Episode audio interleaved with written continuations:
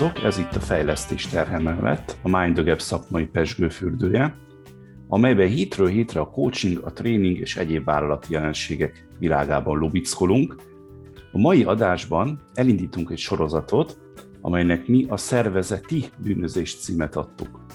Szervezeti bűnözés gyűjtőfogalma olyan szerintünk káros céges HR folyamatokat értünk, amelyek kapcsán azt tapasztaltuk, hogy az évek, évtizedek során valamiért rutinná, szokássá szilárdultak, noha jól érezhető, hogy hatásuk igencsak romboló, nem csak a munkavállalók, de végsők soron a cégek, a munkáltatók számára is.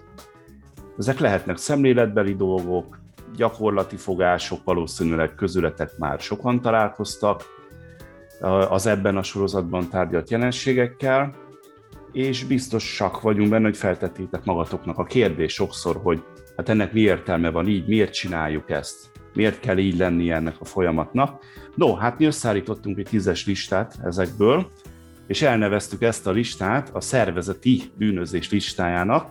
Ezekből fogunk minden adásban egy-egy tételt kiemelve szemezgetni kollégáimmal. Én Mezőfi Bálint pszichológus és fejlesztő tréner vagyok, beszélgető partnereink pedig Kincses Kriszti coach és tréner. Sziasztok! És Hadas Helga, szervezetfejlesztő és coach. Sziasztok!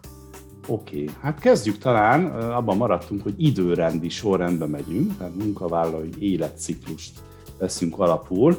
Az első pillanat, amikor kapcsolatba lép egy munkavállaló, egy leendő munkavállaló a céggel, az nem más, mint az interjú folyamata amit ugye kiválasztásnak is hívunk. Itt, amit én megjegyeztem, és aztán áldobom szívesen nektek a labdát, az az, hogy itt ez a partneri viszonyt hogyan tudjuk értelmezni egyáltalán.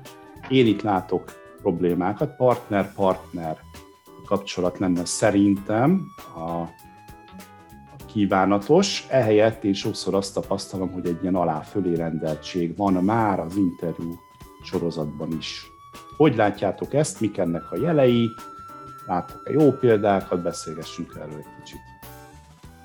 Igen, ebben teljesen egyetértek, és másik oldalról van több információ, ugyanis én úgy dolgozok munkavállalókkal, akik szeretnének elhelyezkedni, állást keresnek, és tény és való, hogy itt a fejekben dől el sok minden, tehát már a munkavállalói oldalról is jönnek olyan energetikákkal vagy habitussal a pályázók, amikor eleve már mondjuk úgy áll hozzá, hogy hát de hát én munkanélküli vagyok, és akkor át kell billenteni, nem, álláskereső. Tehát, hogy emeljük meg azt a önbizalmi szintet, amivel már be, bemegyünk ebbe a folyamatba, amivel elkezdjük ezt az egész folyamatot, és amikor beérkezik az interjúra, akkor tudja képviselni azt a egyenrangú partneri viszonyt, amiben kellene, hogy zajjon egy ilyen interjú, amit sajnos nagyon ritkán és kevés esetben tapasztalunk.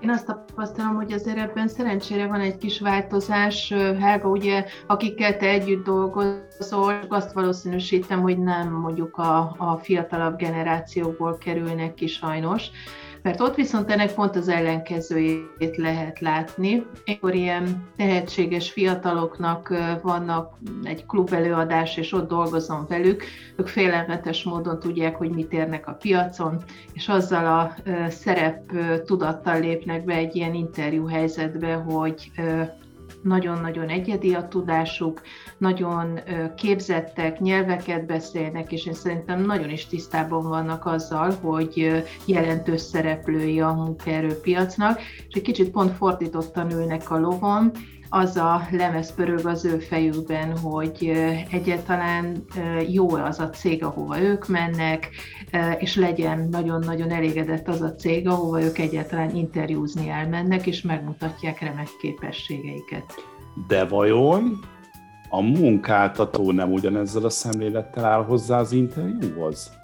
Tehát, hogy hát eleve kiválasztásnak hívja a folyamatot, ugye már maga benne van ebbe a szóba, hogy a munkavállaló, munkáltató válogat, kiválasztja a legjobbat, és ő sértődik meg a legjobban, amikor a túloldalon, mint egy tükörbe belenézve látja ezt viszont, hogy itt van, itt ül szemben velem egy fiatal ember, aki kiválasztja azt a céget, akinél ő szeretne dolgozni.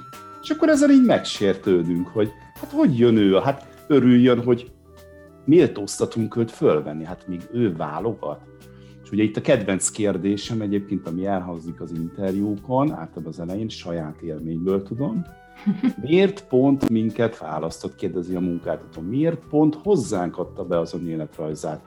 Kérdezik ezt úgy, mintha nem tudnák pontosan, egészen pontosan azt, hogy egy álláskereső az nem úgy keres állást, hogy kiválaszt egy céget, és akkor pont oda beadja az önéletrajzot, hanem minden napja azzal telik, hogy beküld önéletrajzokat, naponta akár többet is. És akkor ahova el, behívják interjúra, mert érdekes, felkelti az érdeklődésüket az önélet, akkor elmegy, és szerintem az egy egészséges szemlélet, hogy úgy megyek el egy interjúra álláskeresőként, hogy felkeltette az érdeklődésemet ez a cég, kíváncsi vagyok rájuk, és hogyha kölcsönösen szimpatikusak vagyunk egymásnak, és meglátjuk egymásban, amit keresünk, akkor egymás kezébe csapunk. Ez lenne szerintem a partneri hozzáállás.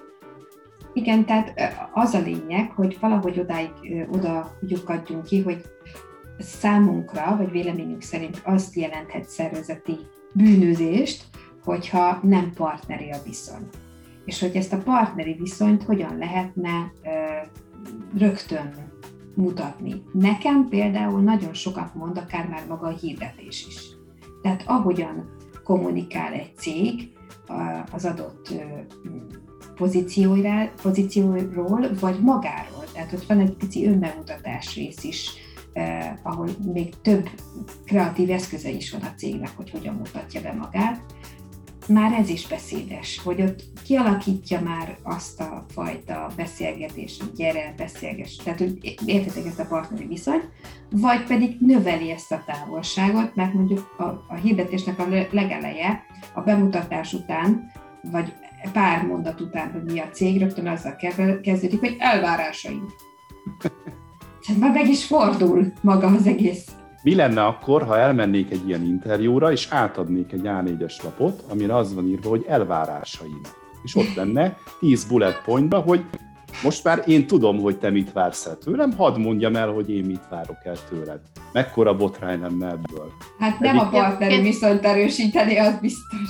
Hát de az miért az partneri viszony, hogy én azt nem. mondom, hogy én ezt várom el tőled? Persze, mert ugye erre mondja a cég, hogy hát de hát én adom a pénzt hát oké, okay, én megadom az agyamat, meg a munkámat, meg a munkaidőmet. Tehát ez, ez nem egy, hogy ez nem egy egyoldalú kapcsolat, hogy örüljél, hogy fizetek neked, ez egy deal. Tehát ő fizet nekem azért, hogy én ott az agyamat ott hasznosítom nála, vagy a, vagy a fizikai, de hát szerintem már nagyon kevés olyan munka, ahol egyáltalán nem kell problémát megoldani, nem kell fejlődni, nem kell tudni műszakilag valamit, tehát ilyen fizikai munkáról már egyre kevésbé tudunk beszélni. Tehát szerintem ez egy, ez egy illúzió, tehát ha a cégek ebben, ebbe próbálnak erősíteni, hogy, hogy, hogy, hogy egyre inkább beszorítani a munkatársakat ebbe, hogy örüljünk, hogy nálunk dolgozol, akkor utána hát az a kérdés, hogy mi fog történni, amikor fölvesznek valakit, aki lehet, hogy pont azért megy el oda, mert Helga mondtál te is, hogy, hogy ő maga alá értékeli alul magát, és hogy, és hogy beleáll ebbe az alárendeltségi szerepbe, és azt mondja, jaj, de jaj, de örülök, hogy felvettek. Nekem egyébként olyan érzésem van, mint hogyha egy ilyen nem tudom én, régelásott tetemet előszedtünk volna, és akkor itt beszélgetünk arról, hogy hogyan működik ez a hát 22. században lassan, ugye? Tehát, hogy tényleg, mint ilyen archeológusok így akkor nézegessünk, hogy jé, milyen érdekes, hogy történt ez régen, hogy csinálták, és tényleg van az embernek egy olyan érzése, hogy a napjaink munkaerő kihívásának egyáltalán nem felel meg az a fajta metódus, az a fajta kérdéstechnika, eszközrendszer, amivel az úgynevezett kiválasztást lebonyolítják. Tényleg egy ilyen, egy ilyen őskori tetem. Emlékeztek, voltak ilyenek, hogy három jó, három rossz tulajdonságot mondjál magadról. És akkor még, még ezek is emlékeztek, stressz interjúk, hogy megnézzük, hogy milyen a stressz szintje. Hát úristen, amikor arról beszélünk, hogy humánus gondolkodás, vagy amit Bálint mond az, hogy napjainknak egyik nagyon fontos kompetenciája a kreatív, inspiratív, önálló gondolkodás, Hát azt, azt egy stressz interjúban hogy a csodába lehetne megfigyelni? Tehát, hogy egészen elmászott itt a jelen munkaerőpiaci kereslet attól, amilyen eszközrendszerrel a kiválasztást jelen végzik. Nincs szinkronba. És ezt még fokozhatjuk azzal, hogy ugye az a valahogy a humán elvárás és a vezetők felől is az elvárás, hogy minél emberibb és minél személyi központúbb legyen ez az egész folyamat, és erre föl most mi történt, bedobtak olyan online eszközöket, amikor egy gép interjúztat, és beszélsz a semminek konkrétan, és nincs is előtted még egy egy, egy ilyen emoji fej sem, hogy legalább érezd azt, hogy van mögötte valaki, tehát, hogy még személytelenebbé vált az egész, és így abszolút ö, számomra, mint, mint mondjuk, hogyha pályázó lennék, nekem megugorhatatlan lenne, hogy nincs meg egy szemkontaktus, még akár online is valakivel, hogy legalább tudjak hozzá beszélni. Igen, hát az egészen, egészen elképesztő, de egyetértek Krisztivel abban, hogy ez, ez nem, a, nem, a, nem a jelenséges sem, mint a semmi sem. És van egy mondás, Peter, Péter Drucker, itt kell ezt mondani uh-huh. nevét, gurutól, hogy a kultúra megeszi a stratégiát reggelire. Igen. Igen. És ennek nyomán dobtam én be valamikor azt, hogy a munka, lehet, hogy nem én, hanem csak olvastam, nem is tudom, hogy a munka vállalói élmény az megeszi a munkáltatói márkát reggelire. Ez jó. Tehát, hogy nagyon sokan szeretik azt, hogy Helga mondta, hangoztatni magukról, hogy emberközpontú vállalat, stb. stb. És akkor, amikor megtetszik ez a márka nekem, én, mint, mint, mint ugye ügyfél vagyok ebben a konnotációban, és azt mondom, hogy hú, tetszik ez a termék, ez a munkáltató, megveszem. Tehát oda megyek, bemegyek, és akkor kapok cserébe, ez olyan, mintha ha megtetszem mondjuk egy autó, és beülök, és akkor beülök, és akkor nem megy, meg büdös, meg izé, és elviszem a szerzőt, és azt mondják, hát mit csodálkozik, hát ez egy ilyen autó, hát nem tudta. Nem olvasta el a fórumot, ahol megosztják a vásárlók azt, hogy, Igen. hogy mennyire pórul jártak ezzel. Tehát, hogy ha én valami ilyesmit érzek, és nekem ez Igen. borzasztó kontrasztos sokszor, Igen. hogy stratégiai szinten, meg hát most bocsánat, hogy így fogalmazok, de bullshit szinten elhangzanak nagyon szép dolgok, és aztán amikor, a, amikor megnézzük azt, hogy mi történik a gyakorlatban, hogy egyáltalán hogy tekintenek a munkavállalókra, milyen folyamaton rángatják őket végig, és néha bizony megaláztatásnak is kiteszik őket, Igen. akkor azért hát elcsodálkozunk. Igen, hát igen, én szerintem, ha most így tényleg csak azt kérdezném, hogy nektek ilyen legkínosabb élmény állásinterjúkon, ami majdnem bűnözés kategória, hogy vagytok ezzel? Nekem ezek friss élmények így az ügyféleim által elmesélt, elmesélt sztorikkal, tehát hogy nekem az, ami most így a legutóbb beütött, ez az online interjúztatás miatt, ugye hát vannak vezetők, meg HR-esek, akik tudták ezt így, hogy online, vagy személyesből átmegyünk onlineba, és kezelik, vannak, akik meg nem, és neki egy olyan HR-es interjúja zajlott, aki azzal kezdte ötödik mondat után, hogy ne haragudj, de neki borzasztóan hiányzik a személyes kapcsolódás, és hogy neki nagyon fontos az az első benyomás, amikor belép a jelölt, kezet fognak, végignézi, hogy öltözött föl, stb. Úgyhogy legyen olyan kedves, álljon már fel, és mutassa meg, hogy öltözött föl.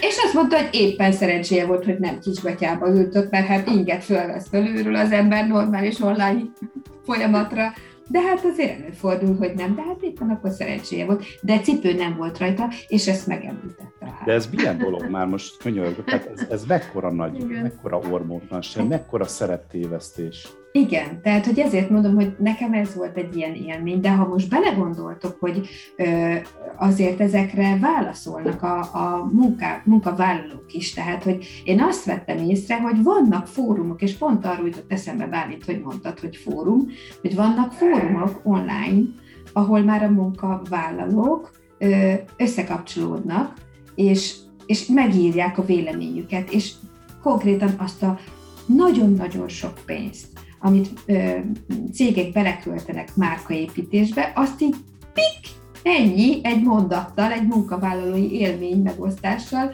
így ezeken a fórumokon pillanatok alatt tönkre tudják tenni. Hát nagyon helyes, én azt tudom mondani. Lehet, hogy sokan nem értenek ezzel egyet hallgatók közül, de én azt gondolom, hogy ez, ez, ez a követendő példa. Természetesen a szem előtt tartva, hogy ezeken a fórumokon mindig elszabadulnak az indulatok, tehát akinek nagyon jó élménye van, az kevésbé osztja meg. Inkább ott a, a rosszak közül lehet válogatni. Viszont ez egy tök jó, most, hogy akkor már beszéljünk arról, hogy hogyan lehetne ezt jól csinálni, vagy jobban, vagy látunk-e jó gyakorlatokat. Például lehet ez egy ilyen jó gyakorlat, most nekem ez jutott eszembe, hogy ezekből szemezgetni ebből a fórumokból, és ha látok olyat, ami úristen, már hárman, négyen is ugyanazt írták, akkor tudok ellene tenni, mondjuk HRS-ként, recruiter vezetőként. Nekem még egy olyan ötletem lett, vagy ugrott most be, hogy több millió forintot költöttek a cégek az elmúlt években a belső ajánlási rendszer fejlesztésébe. De valaha megkérdezte valaki is a saját munkavállalóját, hogy mi kell ahhoz, hogy ajánl a cégünk? Igen. Tehát, hogy egyszerűen kérdezzük már meg azt a munkavállalót, hogy figyelj, ez egy tök jó, nézd, kapsz érte pénzt, ha. De mit kell ahhoz nekem tennem, hogy te ide hozz embert?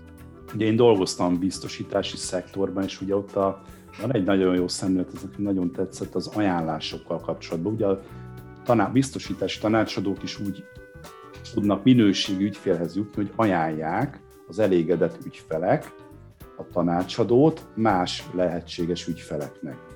Csak ugye ezt elő kell vezetni tanácsadóként, ezt a dolgot, és ettől sokan félnek. És nekem nagyon tetszett, amit, amit mi használtunk is tréningben is egyébként, hogy, hogy tulajdonképpen én így nem szívességet kérek, hanem először is garantálok egy minőségi szolgáltatást, és azt tudom mondani, hogy ha valakinek a te ismeretség körödben jót tudsz tenni azzal, és őszintén, ha jót tudsz tenni azzal, hogy engem ajánlasz, akkor kérlek, tedd meg az ő érdekébe. Mm. Persze nekem is jó lesz, mert én így dolgozom, így kapok pénzt, de hogy itt az a lényeg, hogy neki legyen jó. Tehát hogy szerintem ezzel lehetne, ugye a Helga Igen. kérdésére válaszolni egy picit, hogy ezzel lehetne kifogni a szelet a vitornából, vagy éppen, hogy beletenni a szelet a vitornába, hogy azt mondani, hogy, hogy azért ajánljál minket, mert itt jó dolgozni, és hogy ezzel jót teszel azzal az emberrel, aki éppen munkát keres, mert ez egy jó cég. Hát persze, ez igaz.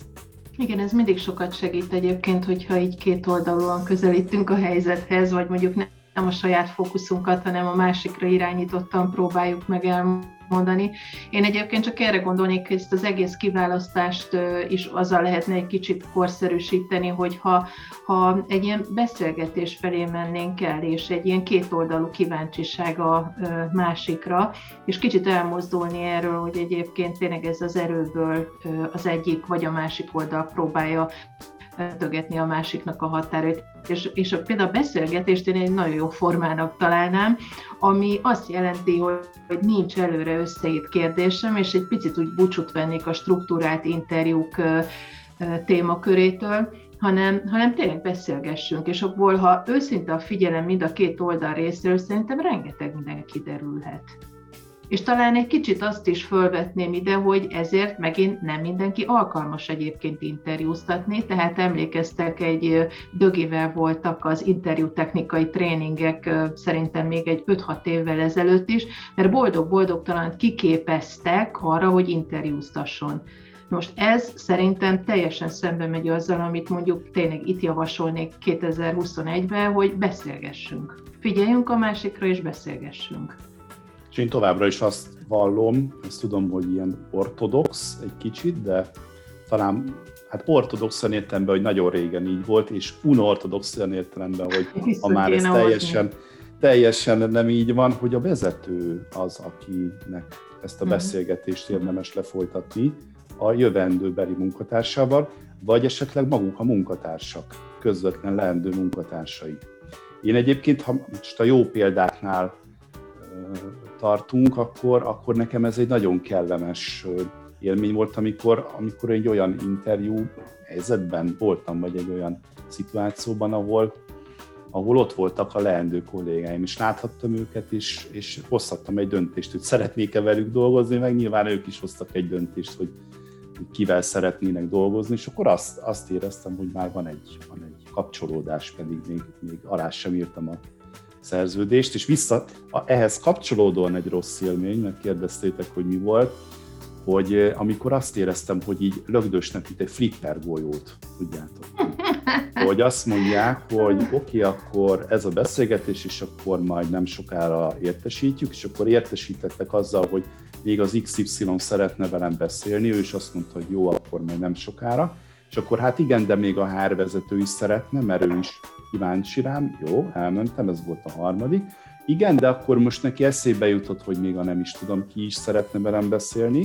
És akkor az jutott eszembe, hogy basszus ezt a négy embert mi nem tudták összeszervezni egy órára, ha már ennyire kíváncsi mindenki, nem? Vagy miért csinálják ezt velem? Vagy miért nem mondták el az elején, hogy Bálint, figyelj, ez a négy állomás, és ezért ez a négy, és ezért így csináljuk, mert mi ezt így szeretnénk meggyőződni arról, hogy a legjobb embert találjuk meg. És akkor arra azt mondom, hogy fú, ez, ez oké, okay. de hogy az elején nem látom azt, hogy ez az egész folyamat az, az miért úgy zajlik, ahogy zajlik, és hogy hogy néz ki, akkor érezhetem úgy magam, hogy én egy ilyen kis emberi erőforrás vagyok, és nem egy rendőr munkatárs.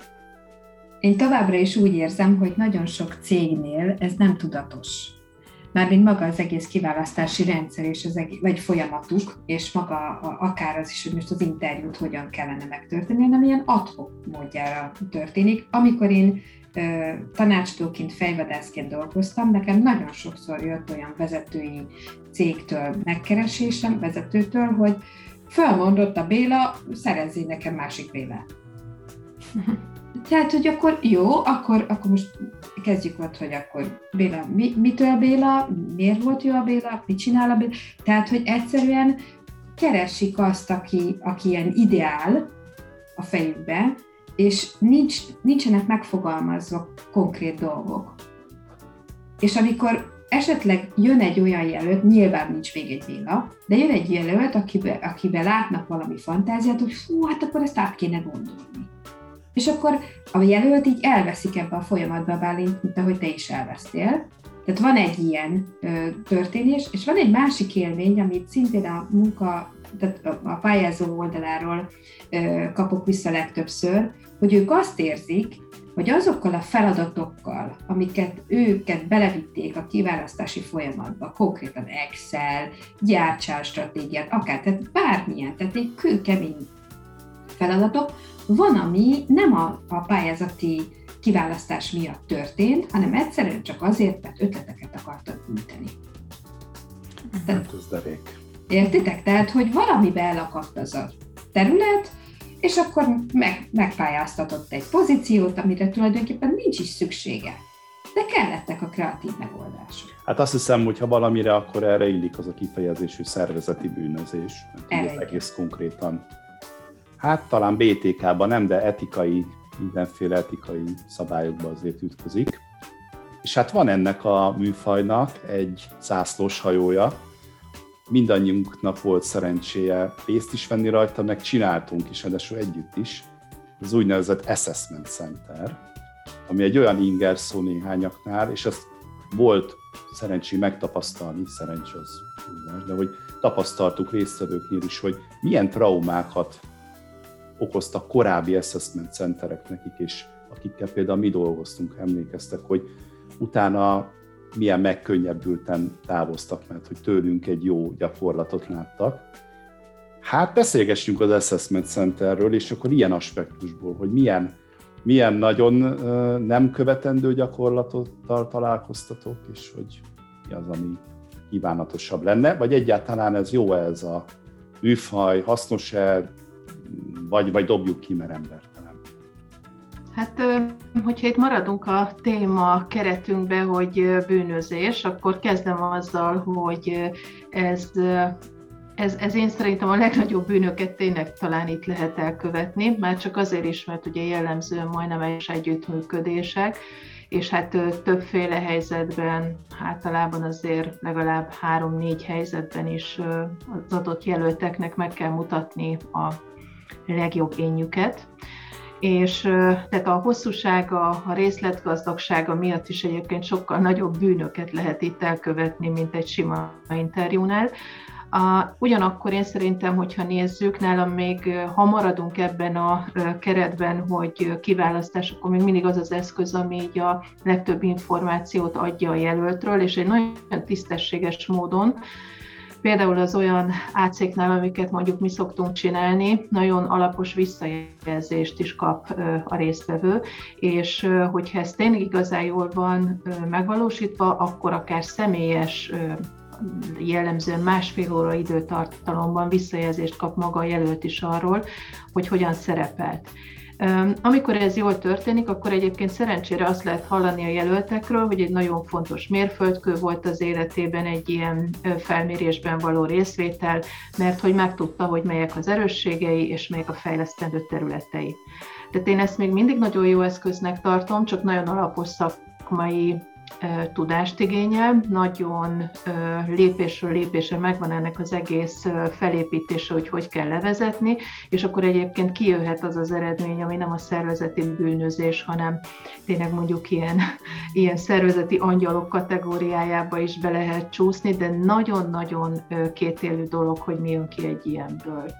Igen, nekem még annyi hiányérzetem van így szakmailag ebben a dologban, és hogyha visszaemlékeztek, ezt mi is ö, próbáltuk áttörni ezt a falat, és nem sikerült, ö, mint ö, szolgáltatónak, ugye, hogy mi egy megbízást teljesítettünk felkérést, és természetesen, ahogy a, a cég ö, kívánta, ezeket próbáltuk figyelembe venni, de hogy szakmailag megtettünk mindent azért, hogy ez egy lehető legjobb folyamat legyen, de nagyon kevés információk voltak a jelöltekről.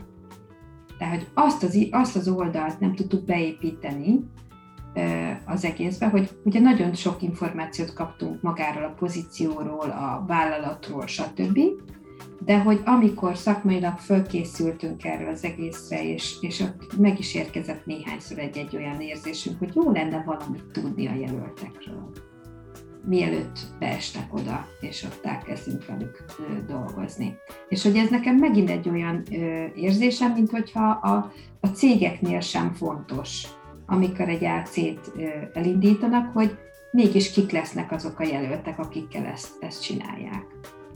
Emlékszem igen, hogy milyen, milyen stressz negatív stressz helyzetben, fenyegetettségi helyzetben indult el az a ominózus esemény, és hogy ott kellett, egy, kellett azért egy jó fél óra arra, hogy egy picit megérkezzünk, és aztán az át tudott menni, szerintem, hogy itt most azért vagyunk itt, hogy mindenki a legtöbbet hozza ki ebből uh-huh. helyzetből, és ez egy nagyon mű szituáció, ugye az Assessment Center nem biztos, hogy mindenki tudja, hogy micsoda, az úgy néz ki, hogy behívnak 3, 4, 5, 6 jelöltet egyszerre, és van egy hát úgynevezett értékelő bizottság, akik ülnek, a, ülnek és néznek és jegyzetelnek, és különböző gyakorlatokat vagy feladatokat kell végrehajtani a jelölteknek egyénileg, párba vagy csoportban, és hát itt az rögtön egy ilyen kérdés, hogy mik a jó gyakorlatok, jó feladatok. Szerintem most ebben nem is biztos, hogy bele kell nagyon menni, hogy nem egy ilyen oktató műsorra készülünk, de hogy talán annyit érdemes itt megjegyezni, hogy, hogy azért életszerűnek. Tehát az a jó feladatok, amelyek életszerűek. Hát, hogyha mondjuk valakinek az lesz a dolga, hogy mondjuk egy meetingen a meggyőzze másokat, vagy egy értékesítési helyzetben értékesítsen valamit, akkor mondjuk egy értékesítési helyzetet hozzunk be. Tehát, hogy azokat nézzük meg, és hogy nagyon sokan ezt nehezményezik, hogy olyan feladatokba kellett részt venniük, amit nem értettek, hogy miért, rendkívül kínos volt, néha megalázó, ezeket hallottam én magam, szerintem ti is és az egész egy ilyen tényleg traumatikus élményt tud okozni, hogy ilyen, ilyen megalázottsággal távoznak. Igen, és ezeket, hogy hallgatva, Bálint elég mély, tehát hogy ezzel tényleg már érzi az ember, hogy hol lehet itt elkövetni a szervezeti bűnözést valójában, igen, hogy, és nem beszélve arról, hogy milyen nyomokat hagy a jelölve, jelöltve, hogy, soha többet, vagy, vagy egyáltalán önmagát fogja okolni ezekért az egészért.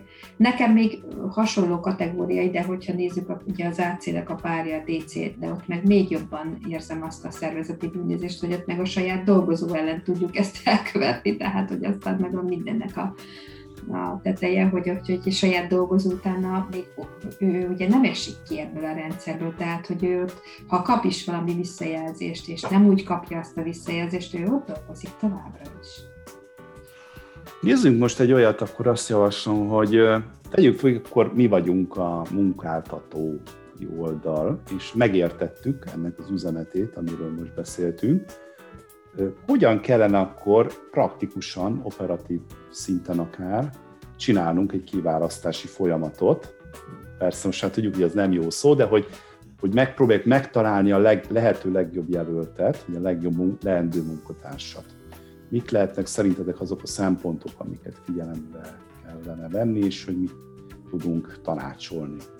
Hát nagyon, nagyon szavaznék erre a beszélgetésre, tehát hogy nem feszélyezném a jelölteket egyáltalán azzal, hogy most ennek milyen tétje van, meg most nagyon keressük, meg, meg ilyen helyzetben van a cég, és most pont ő rá van szüksége, de az ellenkezőjével se feszélyezném őket, hogy egyébként ő ma a 16 és éreztetem vele, hogy már ilyen félgőzzel figyelek, tehát hogy tényleg, amit a beszélgetés alatt értünk, egy ilyen kölcsönös egymásra figyelésén egy nagyon jó módszernek tartanám, és azért például, hogyha komplexebb dolgokra van szükség, azért a jól lebonyolított AC szerintem még mindig egy nagyon biztos és magas hányadosú bevállást tud adni.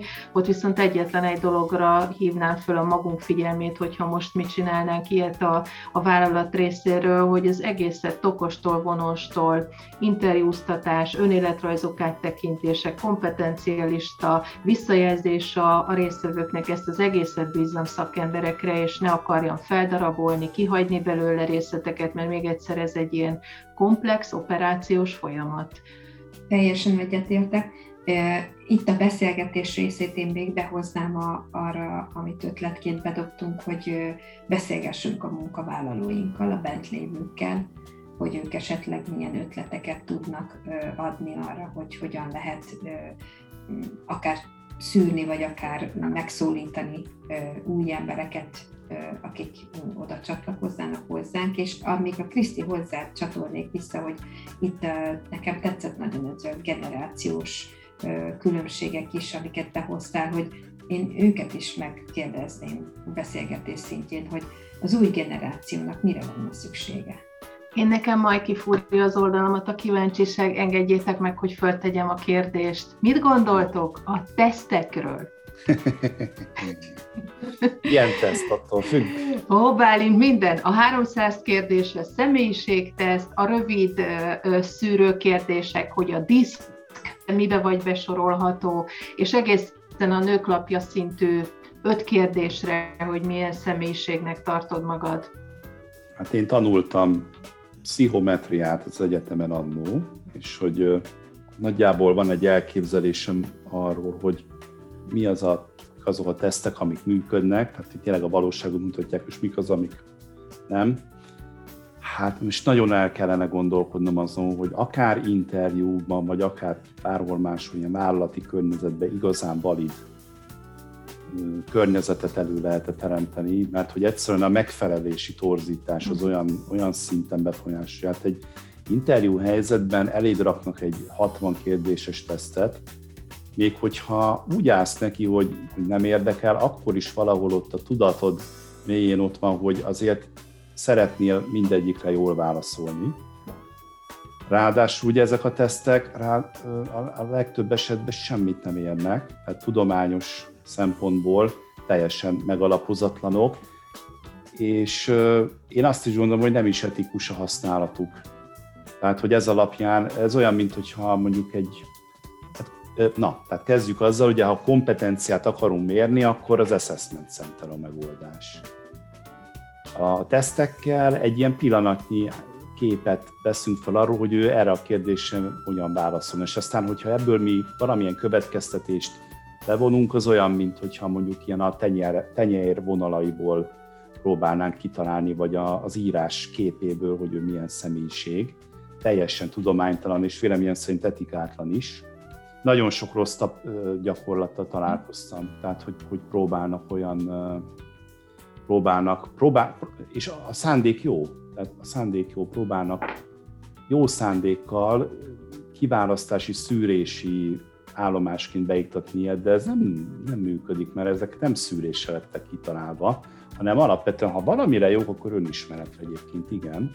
Ha van egy értő személy, aki utána segít ennek az értelmezésében a teszteredményeknek, akkor az az én önismeretemet fejleszteti, rávilágított abba, hogy mi az, amiben jó vagyok, mi az, amiben kevésbé. Persze, ha úgy töltöm ki, hogy teljesen tiszta fejjel, és nem, nincs mögötte azt, hogy meg akarok felelni ennek, vagy annak. Úgyhogy én ezt hát nem tudom eléggé elítélni, azt kell, mondjam. És besorolható a szervezeti bűnözés egyik Hát azt gondolom, hogy a, igen, a szerzeti bűnözés törvénykönyvének egy minősített esetelek ez is. Mi okozza a népszerűségét, Helga? Bocs akkor, hogy így a kezed alá játszom a lasztit. Pont ezt akartam, igen, hogy benne, ettől függetlenül borzasztóan népszerűek, és nem egyszer van olyan, hogy amikor a, ö, megérkezik a kívánt keresés, vagy a felkérés, hogy mit kell keresnünk, akkor az, de hogy tesztet mindenképpen csináljunk, és csináltassunk a folyamatban. Hogy de hogy milyen tesztet, meg hogy nem, ő neki megmondja, hogy mit akar ki, mi jöjjön ki abból a tesztből. Na hát persze, hát ez meg a másik, hogy mi jöjjön ki. Szóval... Csak, csak csatlakoznék a gondolatodhoz, hogy ilyenkor én vissza szoktam kérdezni, hogy de miért? Mi, miért szeretne tesztet? És elhangzik az a válasz, ami tényleg ilyen hihetetlen, azért, mert annak idején őnek is jó eredménye volt abban a tesztben. Jézusom!